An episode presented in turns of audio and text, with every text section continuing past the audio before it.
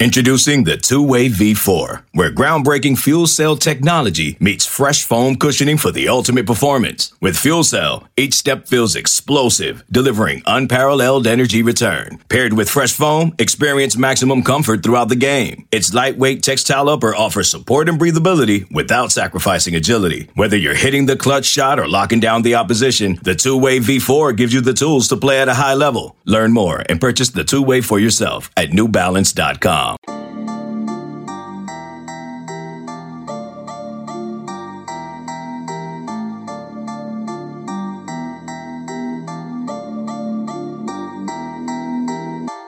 Welcome into the Illini Inquirer podcast. It's going to be our first of position previews for Illinois football. It's Jeremy Werner and Joey Wagner of Illini Inquirer, and we could do this in like the backwards way and kind of go DBs first or specialists first, but we're going to hit the position that is most important on the field. And despite my affinity for the big boys on the line of scrimmage, it is quarterback, and this has been a problem for Illinois football for a very, very long time.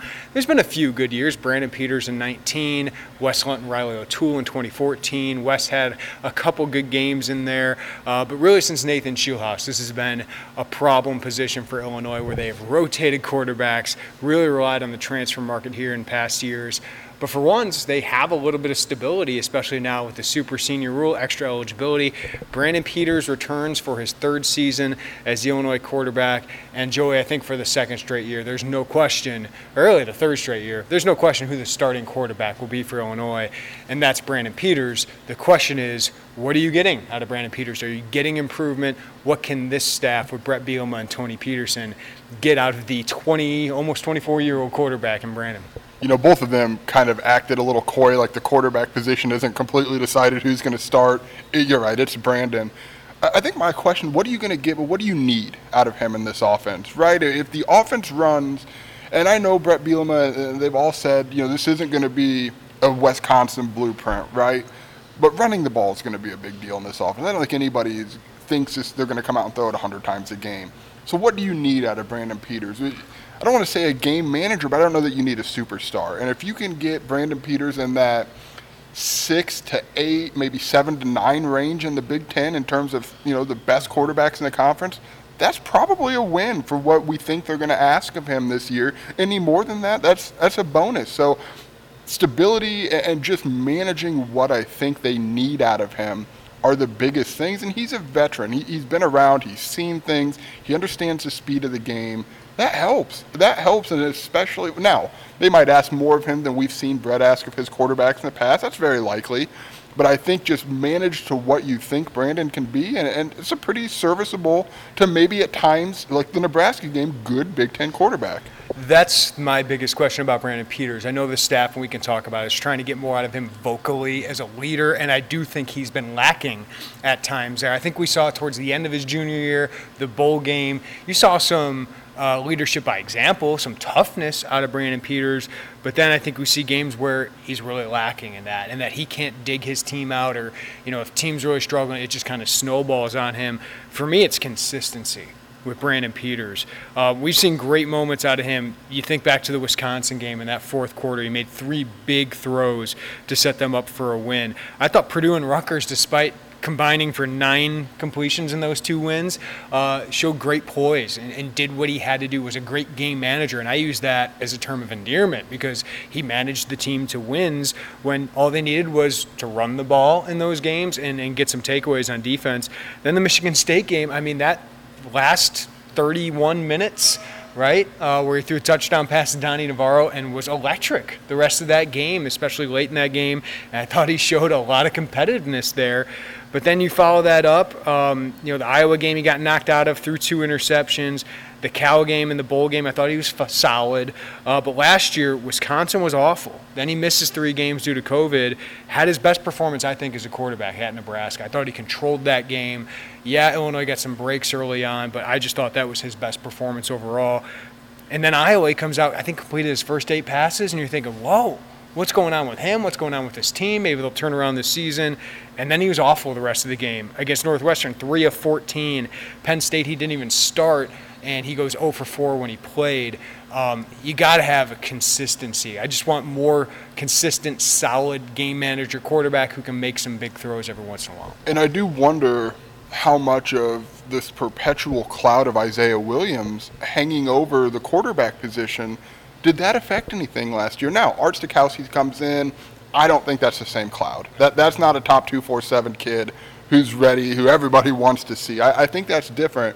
And to your point, the, the Nebraska game last year, Michigan State in 2019, Wisconsin, he played with some swagger in those games. He was pointing to the scoreboard against Nebraska. He was pumping his fit. When you see that kind of outward energy about him, he's playing pretty good football. And I, I don't know if the coaching, I mean, obviously it's been a point to get him more vocal. Are they looking at the same thing and saying, hey, man, when you're when you're kind of trash talking, loud, pumping, I mean, you play pretty good football. So that's. I, and his team is inspired. I can tell you, towards the end of that year, there were important players on that team who weren't really believing in him. And when Isaiah Williams came in, they felt uh, refreshed. They felt like they had a chance. Like when that Penn State game came up and, and they said Isaiah was going to play, like internally, we didn't know that, but internally, they knew Isaiah Williams was going to start. Like that was a big part of that team coming out and playing well, is they believed they had a chance with Isaiah in the game they got to have that. Like Brandon's got to give these guys. You know, there's certainly guys that believe in him. Like Doug Kramer's really close friends with him, is a roommate with him. Like, but last year there was a lack of faith at times in him and Brandon.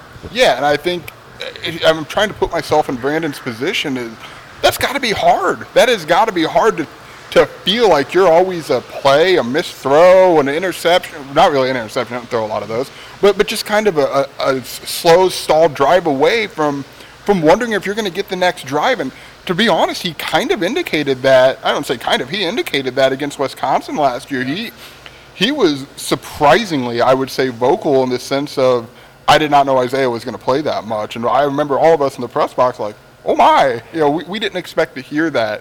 Uh, so I, with, with kind of a clean slate, a new coaching staff, a system that is probably more designed for him than the previous one, without having Isaiah there and now Isaiah is really more of an ally than anything. Now they got along, right? I mean, uh, everything we've heard, but now it's like the guy can really help him in a different way. Will that change anything? I don't know. We're speculating at this point, but I think it helps. Yeah, and I think we saw good early returns with this offense, right? It's a spring game against backup defensive players, and most of them were third stringers and walk-ons, right? But he was great in that spring game. I thought he looked fantastic, and, and to your point Rod Smith and I think Illinois and Lovie Smith were smart to get Brandon Peters. He certainly helped them get to a bowl game, but it was kind of a square peg in a round hole. I mean, Rod Smith had been successful with quarterbacks like Denard Robinson, Pat White, those kind of Khalil Tate, right? Which was Isaiah Williams. And I thought last year that offense looked like it was flowing more when Isaiah Williams was in the game, even though it was late.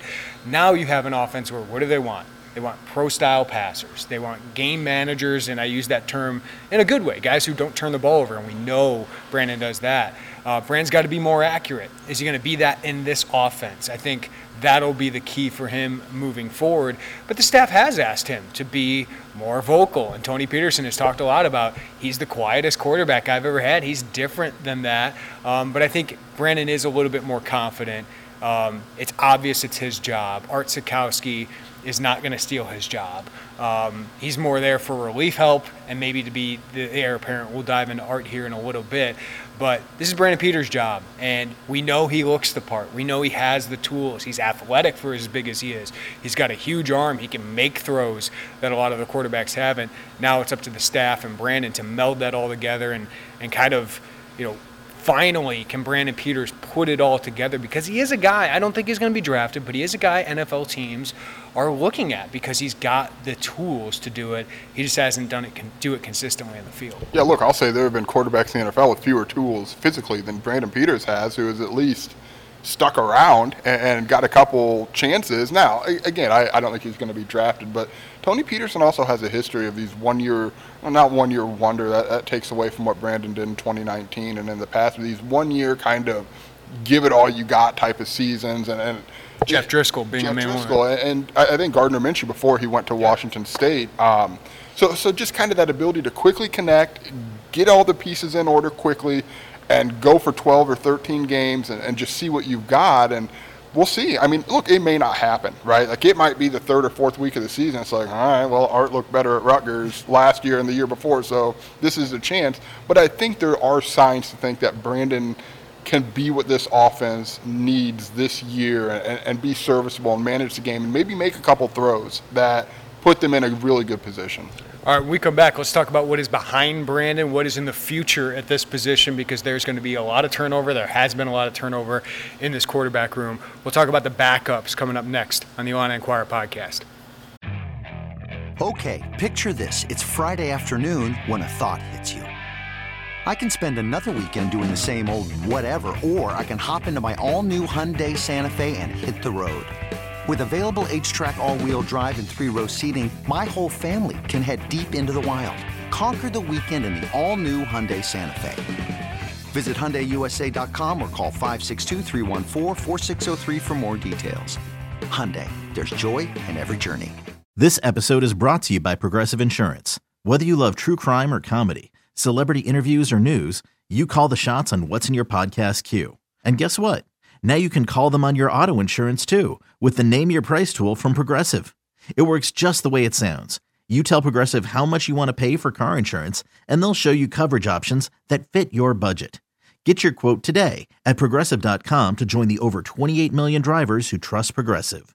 Progressive Casualty Insurance Company and Affiliates.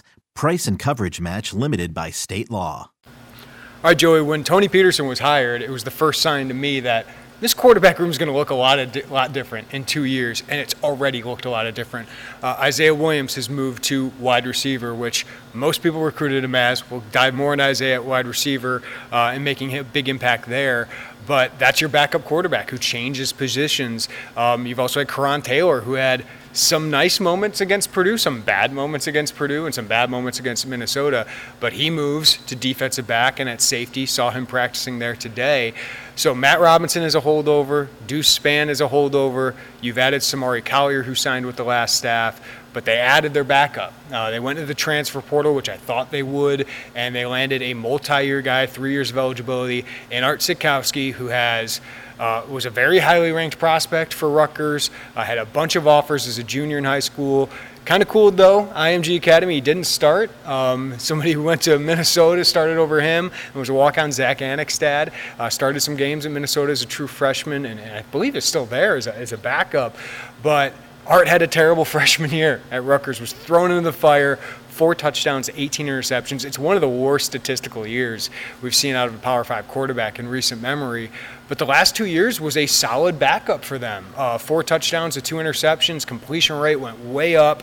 Um, didn't light, light it up out there, but uh, he did give them a chance in some games, including last year in a couple wins. So he gives them a lot of Big Ten experience, 15 starts big arm, six foot five, 225. He looks the part. It's again, can Tony Petersen, like out of this other Big Ten transfer, can Tony Petersen and this system get the most out of Art, and does a change of scenery help him? It's a lot of similarities to Brandon. Yeah, there are. The big difference to me is he's got a year that he can just be an under the radar guy. We think, provided Brandon is healthy and and consistent enough to not have to make a change, which I think is my expectation on that front. So then Art can just lay back with Tony Petersen, learn, pick Brandon Peters' brain, see how all of this operates in this system, and then come in next year and be the guy, and then maybe be the guy for two years until what we think probably expect Donovan Leary to take over in that role, recruited by the staff. This is good for Art. The, the best. It's got to be hard to carry that freshman year, right? Like for as much as I'm sure he, we haven't talked to him, I don't think he, he was doing many interviews when he committed to Illinois. We haven't. He has not been made available to us yet. But man, that has got to be a hard weight to carry around with you. So I, the best thing for me, if you're Art, lay low, and then in a year, if you go out there, people say, wasn't that the kid from Rutgers in 20 or the 18, I believe it, it must have been. That's not bad. And then just kind of reinvent yourself for a year, maybe really a year and a half, two years, just off the grid a little bit under the radar. I get the skepticism when he was, uh, you know, Illinois added him but I do think he was put in a position to fail at Rutgers. A true freshman, barely played uh, at IMG Academy, right, as a senior in high school, and then he's the starter right away for a Big Ten team, thrown out there against Ohio State uh, one of his first games.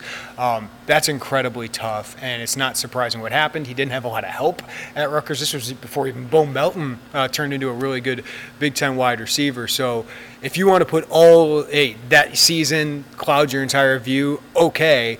But I do think you got to look at the film the last couple years, and while I wasn't blown away, there are things that I really liked, and I could see why Tony Petersen and Brett Bielema said, "Hey, this guy can help us." Whether it's depth for this year, and if Brandon has an injury history, three concussions in college, um, and you never know if quarterback can go down. You got to have somebody else that you think can help you win, and Sitkowski is not going to be afraid of the moment. He's, he's been a Big Ten quarterback before, so I think this year it helps a lot and at least gives you an option next year that you think, hey, there's still a, a high ceiling with this guy.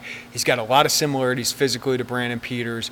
Um, Rutgers guys have raved about him and his personality and you know his, his leadership and all those things. So it makes a lot of sense. We'll see where he is in a year or two. We'll see if he has to play this year, but I do think he really helps this year's depth and gives you an option next year that you feel like, hey, this guy, maybe we got to add another transfer. Maybe Donovan Leary can come in and compete right away. But I feel a lot better with Art Sitkowski in your room the next couple years than I would have without him and Isaiah Williams changing positions. You know, with, with the 2018, what I always come back to is remember 2017 for Illinois football. It was terrible, right? You're putting freshmen and sophomores out there, mostly freshmen, against adults in the Big Ten. Now do that. Just to remind people, that was Chayce Crouch gets hurt. Uh, Jeff George comes in. Uh, Cam Thomas at one point had to play, and they had to move Trinard Davis from wide receiver to quarterback just as an emergency guy. Yeah, so uh, one, the room's come quite a ways from that. But remember all the freshmen on the offensive line and on the defense, and people thought they're just overmatched. They were. Now put the ball in their hands every single play after really not playing much as a senior at IMG. And that's, and by the way, there's no one around you who can even bail you out of anything. Now, the, the, stats speak for themselves. That's a tall order, man. That that is a lot to ask of somebody. So I, am with you. I think maybe it doesn't work out here. Maybe he's maybe that's who Art Sitkowski is. It's entirely possible. Or maybe Tony Petersen has time to, to fix this and get him righted and looks at these physical tools. You can't you can't make up physical tools. I mean that those exist. And for as much as I like Matt Robinson, and we'll talk about him shortly, this is probably an upgrade over him as a backup quarterback, and that's that's all you can ask for. I mean, the backups are always the most popular guy, but now your backup's a wide receiver. So th- th- this is fine. You hope you don't have to use him, but in terms of a backup, it's it's strictly as right now what we know, it's fine.